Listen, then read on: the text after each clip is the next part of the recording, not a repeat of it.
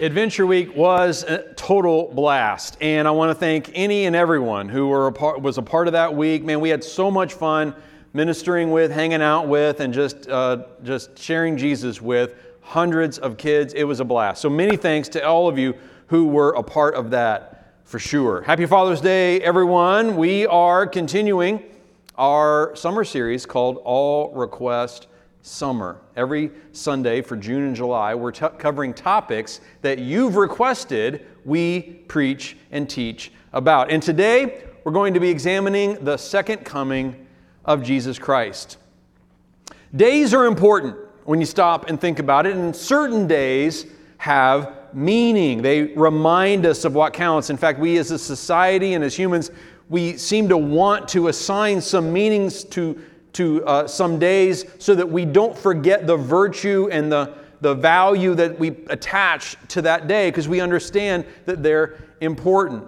They remind us of what counts. I just wished you all a happy Father's Day, and we had Mother's Day last month. Our culture still wants to recognize how important parenting is and wants to carve out a time in which we can say thank you to our parents and honor our parents. Certainly, we now, as Christians, people who pray to our Heavenly Father, we've known that all along, how important that relationship is.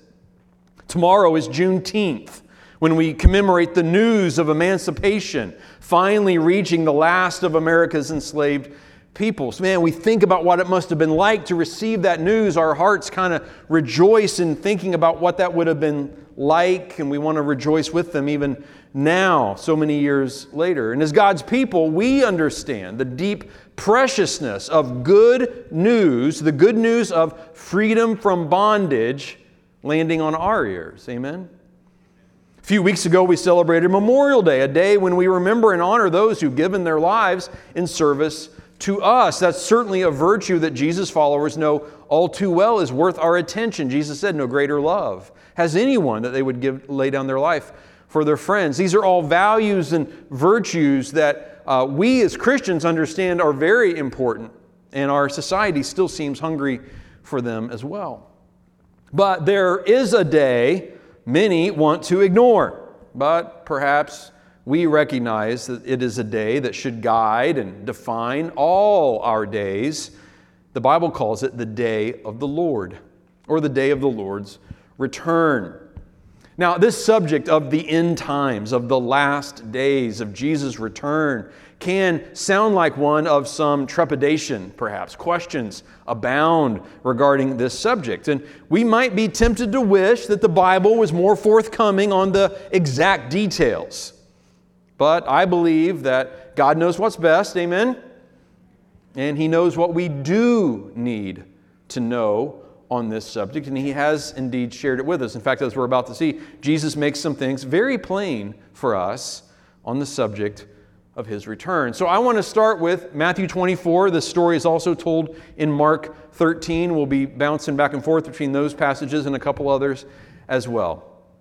In this scene, Jesus has left the temple in Jerusalem and he's walking away when his disciples come up to him, and the disciples call his attention to the buildings of the temple complex. Uh, one of the disciples says to him, Look, teacher, what massive stones, what magnificent buildings. They're blown away by what they've seen. It was certainly an amazing architectural feat, the temple and all the surrounding complex of the temple. Jesus says to them, Do you see all these things? Truly I tell you, not one stone here will be left on another. Every one will be thrown down. Now, that must have been an amazing thing to hear at that moment. Kind of stops you in your tracks if you're the disciples. You, are you kidding? What I'm looking at right now? Jesus reminds his disciples of something we all tend to forget. The present is not permanent, right? It's our own human nature, especially when the present is pretty sweet at the moment. We can tend to want to just kind of build a, a, frame around that and then hope we can freeze that frame and keep things just as they are. Whether it's our kids growing up or how things are going in our career or our marriage, we just think, man, this is perfect. I don't want anything to change. But things can get better and sometimes things can get worse. The present is not permanent. So here they are. Look, Jesus, they say, these magnificent buildings made of such massive stones. How amazing. But Jesus reminds them that none of that however permanent it may seem, really was. The temple was like anything, unlike anything these guys had ever seen, but Jesus knew that within a generation, Jerusalem would be conquered and the temple flattened.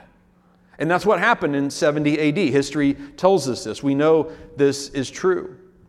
And so many things that we think of as magnificent or amazing are actually very temporary. And this is kind of a lesson for us as we consider Jesus' eventual return. Jesus says, Do you see all these things? They won't last. The future will not include them at all. And that may be one of the most important lessons we can learn. Jesus goes on, now I'm in verse 3. As Jesus was sitting on the Mount of Olives, the disciples came to him privately and said, So he's really piqued their interest, and that's understandable. Tell us, they said, when will this happen? And what will be the sign of your coming and of the end of the age? So Jesus is engaged in some future talk here, you might say. He has done uh, what, we, uh, what we would describe as prophecy. That's what we're entering into here prophecy can just be described as God given insights regarding the future. And this has understandably gotten the disciples' attention. So, this thing you're talking about, we already believe you're the Messiah, so we believe that the Messiah will come and we believe the Messiah will return, and we know that that's significant for the end of the age. And so, you're talking about the future. Tell us when's all this stuff going to happen.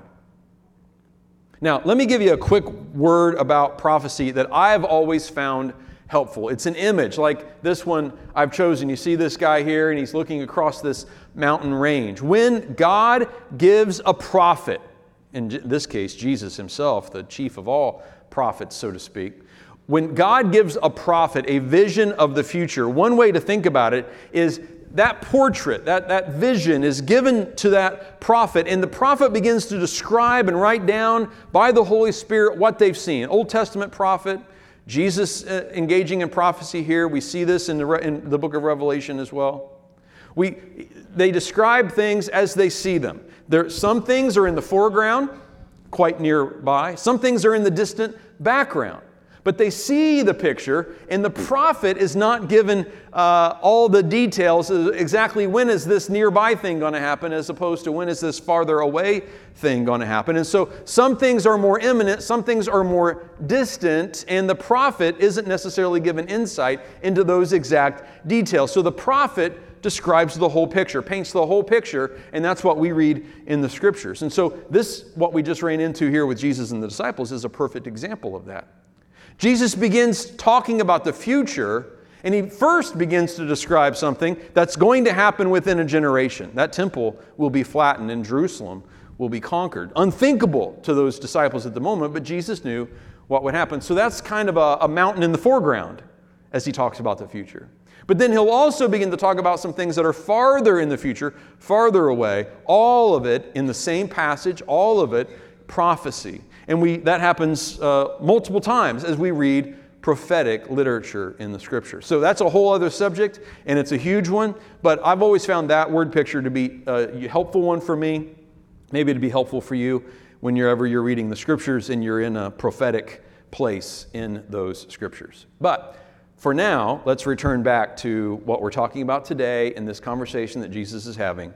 Let's look at how he answers the disciples' question Let's see what he had to say about his return and how the disciples then came to understand this subject, even as they wrote about it themselves in the years following. So, we're going to look at three truths this morning. First, Jesus will return. Second, we can't know when. But third, we must be ready. So, let's begin at the beginning. Jesus will return. He certainly will. The Bible clearly teaches that time as we know it will one day end and all who have ever lived will stand before God. Jesus promised many things. He promised that whoever believes in him wouldn't perish but have everlasting life. He promised that he would die on a cross and rise again. He promised that his Holy Spirit would live in his followers and give them power for living.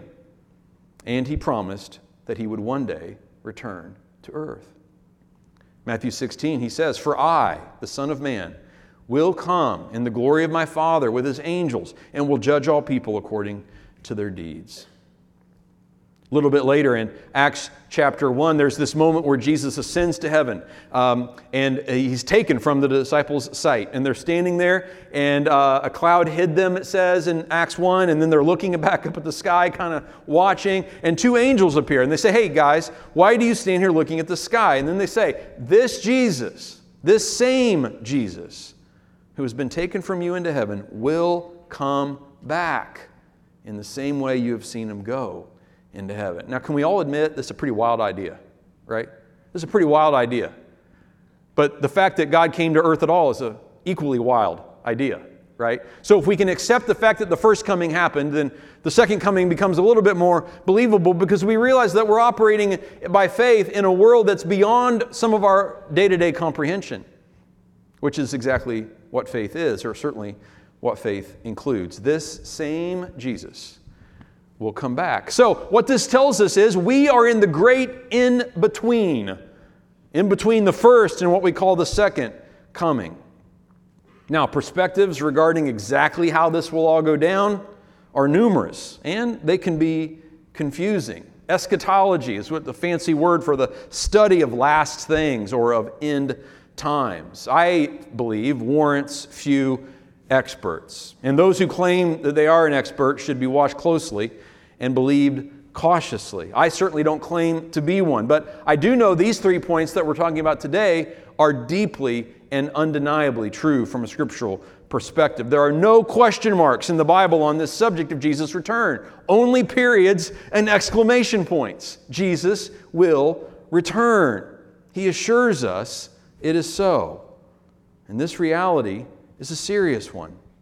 It's not meant to instill fear or inspire dread but it is meant to issue a reminder that number one, light, this life is not all there is, right? When we believe that Jesus is going to return to earth, that suddenly puts everything on earth in a new light.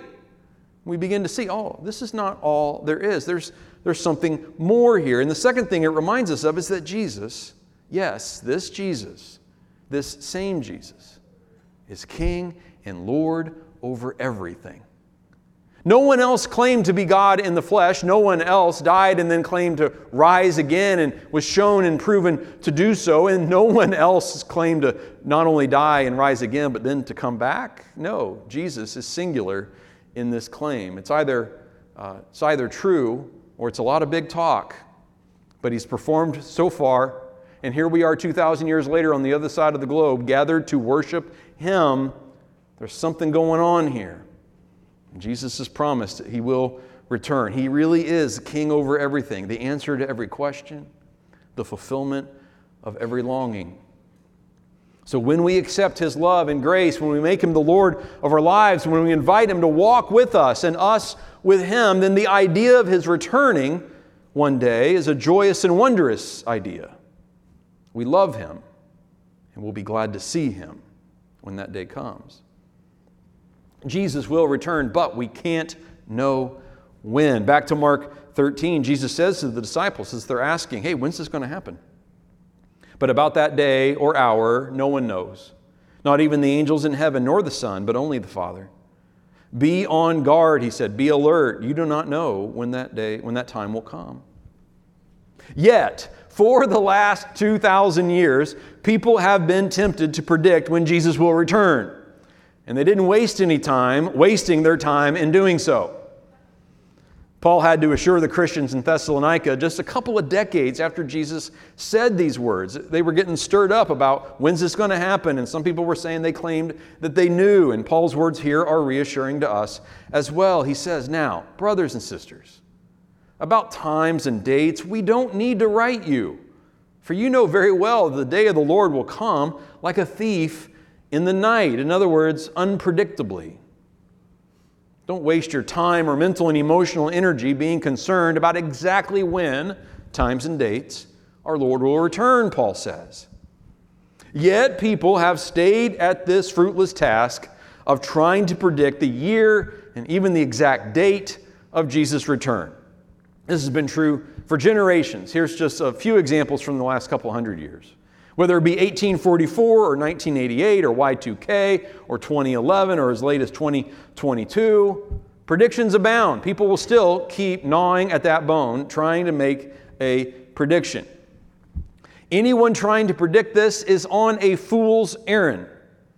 Don't get into their car and let them take you with them. Okay? I don't care how late at night it is and you're channel surfing, change the channel when you see someone like this guy right here with the big charts and the graphs and the lines and the circles and the arrows. I don't care how much fire is on the front of the pamphlet warning you of how bad it's going to be. Just move along. No one knows when Jesus will return. Not exactly, only that he will.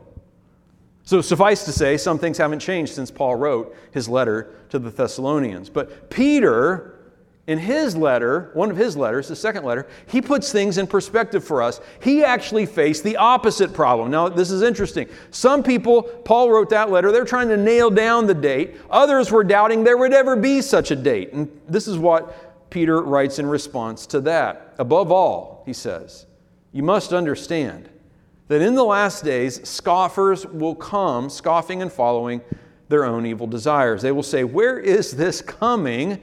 That he promised.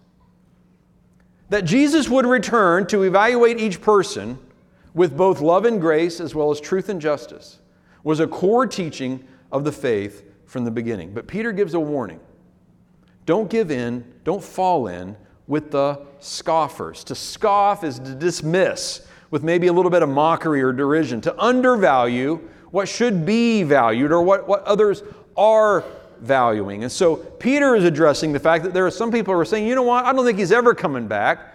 And then the natural result of that, of that, as he says, is they begin to just kind of follow their own evil desires. He says, instead, wait patiently. To undervalue this core teaching, so in other words, as Christians, what do we make of this idea that Jesus is going to return? Do we undervalue it or scoff at it? Do we diminish it? Do we ignore it? To undervalue this core teaching, which is what Peter's warning us not to do, is to make Jesus distant and not close by, not near. Then, once, once we put Jesus in a faraway place, once we believe that God is far away, the inevitable result is that we will end up following our own, as he puts it, destructive desires, setting our own priorities, pursuing our own pleasures, doing life on our own terms. God doesn't care, we begin to think. He's not paying attention.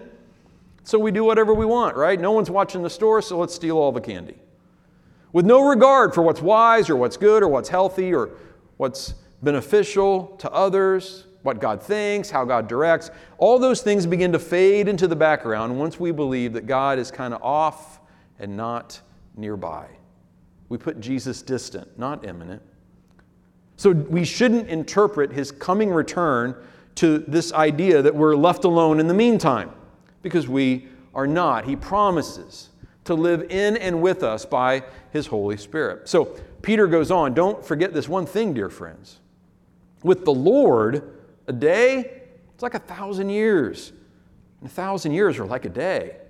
The Lord isn't slow in keeping His promise, as some would understand slowness. Instead, He's patient with you, not wanting anyone to perish, but everyone to come to repentance. He's saying, look, the reason he hasn't come back yet, though, the reason that this timeline is still open, is he wants to keep the doors open. He wants to keep the table set. He wants to keep the invitation issued, that people more and more would have increased opportunity to say yes to him. God is patient with us, Peter says, longing for us to turn to him.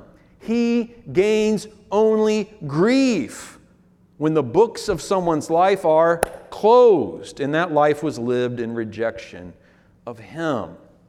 So Peter says, don't misinterpret the fact that He hasn't come back as neglect. Instead, see it as patience. He's very aware of how much He wants to have a relationship with each of the people that He's created. Now, Peter goes on to say, using language similar to Paul and similar to Jesus, that the day of the Lord will come like a thief. The heavens, he says, will whoosh, disappear. And the earth and everything in it will be laid bare and everything done in it, he says. In other words, we're all going to stand, in a sense, like Adam and Eve, naked before God. Everything will be laid bare, everything will be open, everything will be transparent, everything will be visible and evident to God. Every one of us will be that. And he said, then he asks this probing question Since everything here today might well be gone tomorrow, do you see how essential it is to live a holy life? Now, when we read that word holy life, when we read what the scripture is saying, we're not talking about a life of moral perfection, A plus, right? Where you've got all the check boxes checked and you've done everything just right. A holy life, meaning set, set apart and dedicated to God, a life pointed toward God, a life open to receiving from God, learning from God, walking with God, a life dedicated and devoted to Him. Don't you see how essential it is, he says, to live that kind of life? since everything here today might be gone tomorrow? He says, daily expect the day of God, eager for its arrival. Peter learned the lesson of, with Jesus that day at the temple. Only what's done for and with Jesus will last, will make it through to the other side. Do you see all these magnificent and massive things? Not one will be left on another. It's all coming down. So, what is our call as disciples of Jesus, living before his coming to meet us, or are going to meet him for that matter? The lesson is to be patient amidst sin and temptation, to stay strong, to wait, to not get sucked into the temporary pleasures of the world and of this flesh, but to wait patiently for the treasure of the next world. And then, while you do, here's the really cool thing you'll end up finding there are abundant pleasures to be discovered in this world as we live with Jesus in virtue and godliness. This is a great reminder for all of us. Now, no one can possibly know when Jesus will return. That's point number one. So, what's the answer to the disciples' question? When will these things happen? The answer is someday. And the Bible keeps adding, someday soon. We are constantly admonished that we should be anticipating his return.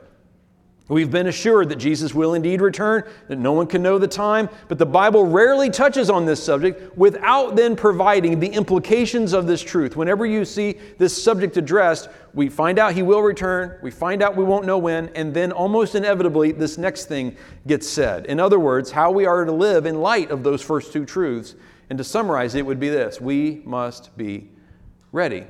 Back to Matthew 24, he says, Therefore keep watch. You don't know on what day your Lord will come. Jesus uses several images uh, in the Gospels uh, to drive this point home. There's one parable where he talks about bridesmaids uh, getting ready for the bridegroom to come. They're at a Jewish wedding, and their task was to keep their lamps filled with oil and burning because you didn't know at what time of the night the bridegroom was going to arrive. This is all part of the ceremony of a Jewish wedding. We don't have time to go into all the details. It's really pretty cool and beautiful thing. But, but he makes this point like bridesmaids who shouldn't fall asleep and let their lamps run out of oil, don't you run out of the Holy Spirit. Don't stay filled so you can burn brightly. The lesson's pretty straightforward. He also talks about stewards who make the most of what their master has entrusted to them while the master is away on a journey, that they make the most of what's been given to them. He talks about caregivers who feed the hungry and visit the lonely and clothe the destitute, that these are the kinds of things that are going to matter. And then in Mark 13, we read a nice, really concise version of some of these other parables. And he says this. It is if a man who is traveling abroad had left his house and handed it over to be managed by his servants. He's talking about himself, his first and now his second coming. He has given each one his work to do. Someone say, each one his work. Each one his work to do. That includes me and it includes you. And has ordered the doorkeeper to be on the lookout for his return. Just so must you keep a lookout for you do not know when the master of the house will come. It might be late evening or midnight or when the rooster crows or early morning. Otherwise, he might come unexpectedly and find you sound asleep. In other words, live with one eye on the sky, thinking about, aware of, anticipating, even eagerly looking forward to the return of our, the master of our household. He says, What I'm saying to you, I'm saying to all keep on the alert. You don't want him showing up and finding you asleep on the job. And believe me, we, we just read, we've all been given a job. We all have love to show. We all have a difference to make. We all have forgiveness to, to grant. We all have an embrace to give. We all have work to do in each other's lives, in the world, love to show. So don't let him find you sleeping. Now, that should not create anxiety so much as urgency. We do have good work to do. We do, and, and the time we have to do it, not as long as we think. That's always true, no matter how long it ends up being. And that's the urgency, not anxiety, but the urgency that I think Jesus wants to instill in us by telling us a parable like that one. C.S. Lewis once wrote, and this is, as I wind up here, this is kind of where I want, to, want our thoughts to land as we consider these are pretty big things that we're wrapping our head around here in just a few minutes. And he, he, as he so often does, he paints the picture really well. He says, When the author walks onto the stage, the play is over, right? It will be too late then, he says, to choose your side. There's no use saying you choose to lie down when it has become impossible to stand up. In other words, he's talking about that day in which Jesus does return, and we're told elsewhere in the scriptures, every eye will see him. And in the end, every knee will bow, because we'll just, in the glory of the King of the universe arriving back to this planet, everyone will know what's happening at that moment. There's no use in saying you choose to lie down when it's become impossible to stand up. That will not be the time for choosing. It will be the time when we discover which side we've really chosen, whether we realized it before or not. So the unchanging fact remains Jesus will return. And we get to embrace that. When will it happen? When God has decided. It's like when the kids were little and I would put them to bed at night, they always wanted to cram in one more thing, right? Can you read one more book to me? I want to show you this action figure. Wasn't that a great movie we just watched? And I would have to assure them that the time for bed, it's time for bed, it's time for sleep. The day is over. And for us, as God's children, we can rest in that same trust. The day will be over when our Father says so. It will be so for our world and for this whole universe. There will be a time when time will be no more. Jesus will return. Our Master and Savior is coming. If this reminder that Christ will return serves us at all, it should serve us as a wake up call. If there's a difference to be made, do it now. If there's a person in need of God's love, share it now. If there's a need to confess, confess it now. If there's a sin, or I mean, a decision to be made, make it now. And be filled then with hope. Titus 2 says, We are filled with hope as we wait for the glorious return of our great God and Savior, Jesus Christ. This hope, this perspective that Jesus gives us of the future is part of the good news, the gospel according to Him. Time is heading somewhere, time is heading toward someone. And so let's do all the good we can while it is still ours to do. Amen? And draw near to Him. Let's do that together as we take the bread and the cup. If you picked up one of these on your way in, I invite you to go ahead and, uh, yeah, pick it up. Jesus talked about this very thing that we're talking about right now the night before he went to the cross. That night, he shared with uh, his disciples what we call the Last Supper. This is what we commem- commemorate every week when we take the bread and the cup. And as he was gathered there with his disciples, he did say these words in John 14 Don't let your hearts be troubled. Let those words lean on you today, even as we've talked about something kind of as vast and amazing as the fact that time will end and Jesus will return. It can be kind of overwhelming. He says, Don't let your hearts be troubled. Trust God and trust me too. There are many rooms in my Father's house, he said. I wouldn't tell you this unless it was true. I'm going there to prepare a place for each of you. And when everything is ready, and we don't know all that he means by that phrase, and we don't know all that everything would is all that everything includes or all that ready means, but we know he knows. When everything is ready in heaven and on earth, when our Father has decided, when everything is ready, then I will come again and receive you to myself, that where I am, there you may be also. So as we take the bread this morning, let's just remember in whose hands our lives rest.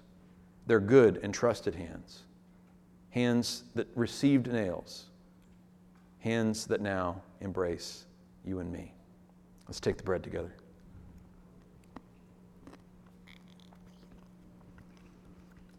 And when we take the cup, Jesus says, we're remembering his blood shed, the Bread represents his body given, the, the, the, the cup represents his blood shed for us to make possible everything that we've just talked about. Let's honor and celebrate and thank him for that and take the cup together. Let's pray. Lord, in the way we live our lives, in the words we say, in the way we love each other, let us be people who are constantly exuding this prayer Come, Lord Jesus. Come, Lord Jesus. Come into our lives, come into each day, come into each conversation, come into each task, and yes, come into this world again one day. Help us to be people who are eager to see that day come, that are prepared for that day, not perfect, but prepared to meet you because we're confident in your loving grace in our lives. Do we deserve to stand before you? Could we even survive such a thing without your love and grace? Not at all. But the good news is your love, your freedom, your grace has reached us and is ours to receive. So we do it again. We receive it again. In Jesus' name, amen.